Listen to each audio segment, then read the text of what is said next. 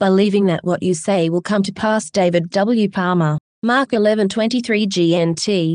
I assure you, if anyone says to this mountain, be lifted up and thrown into the sea, and does not doubt in his heart, but believes that what he says will happen, it will be done for him. The final condition Jesus gave in Mark 11:23 for successful faith is believes that what he says will happen.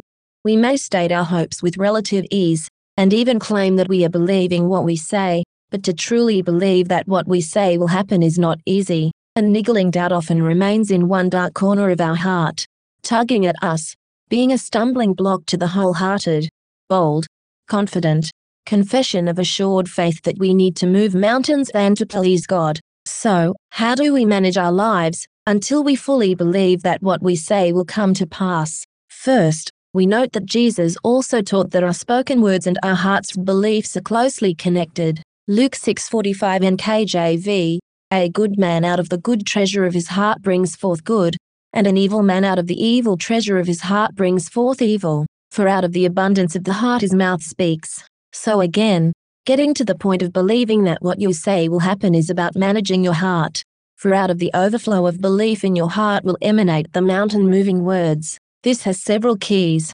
1. God always does, but only does, what he says. Jeremiah 1:12 ESV. I am watching over my word to perform it. One easy way to believe that what we say is going to happen is to make sure we say what God says is going to happen. So, how do we discover what God is going to do? We certainly cannot have a fully assured heart if we merely presume or assume we know what God is intending to do. For example, we could read the Bible and see there that both Jesus and Peter walked on water. Then we remember that we read somewhere that with God nothing is impossible, and that whatever we ask in Jesus' name will happen. So we declare, I am going to walk on water today, in Jesus' name.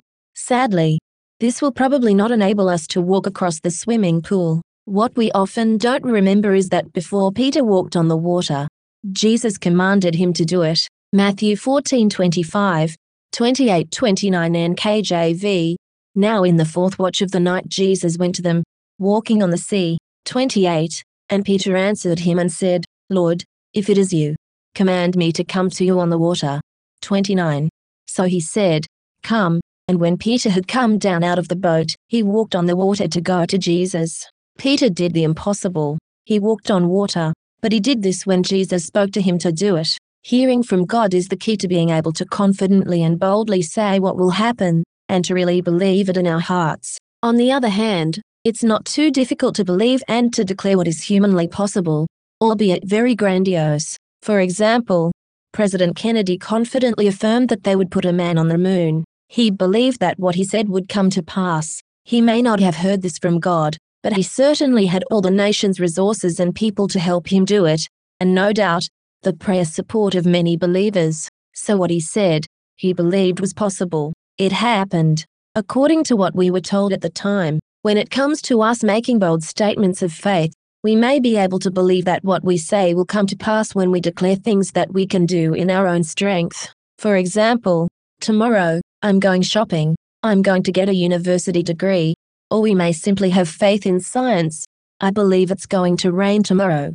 I've studied the weather data, maps, and forecasts, etc. However, when it comes to declaring what is impossible, like the relocation of a mountain into the sea, we would be wise to hear God say it into our hearts first, before we try to make it happen by speaking to it. This is the only way for us to be fully assured that what is impossible for man is going to come to pass after we declare it by faith. Let's restrain our tongues in this matter until we hear from the Master by revelation. Matthew 10:27 NLT. What I tell you now in the darkness, Shout abroad when daybreak comes. What I whisper in your ear, shout from the housetops for all to hear. 2. Meditate in God's word until it comes to life in observable action. The second key to believing absolutely that what you say will happen works when you meditate on what God has said in His written word, confess it, study it, learn it, and really take it into your heart. Stay at this until it explodes with life inside you. That way, it is sure to come forcibly out of your mouth in righteous and wise claims. Job 625 NKJV. How forceful are right words.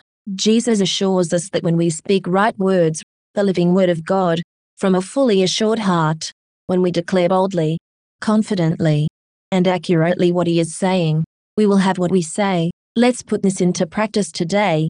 Let's find written scripture that promises what we need, desire, or hope for. Then, we can meditate in it while listening to the Holy Spirit, what He whispers deep into your heart. Begin to speak. Eventually, the full assurance of faith will come, and that's when you can shout it for all to hear. Jesus, the living Word of God, has whispered it to you. You may be a bit nervous or timid about this when you first do it, just like the first time you rode a bicycle or drove a car, but soon you will realize that you were made for this. Look out, mountain. Make room for your inheritance. Of course, as always, remember to tithe. Malachi 3:10 NKJV, Bring all the tithes into the storehouse, that there may be food in my house, and try me now in this, says the Lord of hosts. If I will not open for you the windows of heaven, and pour out for you such blessing, that there will not be room enough to receive it.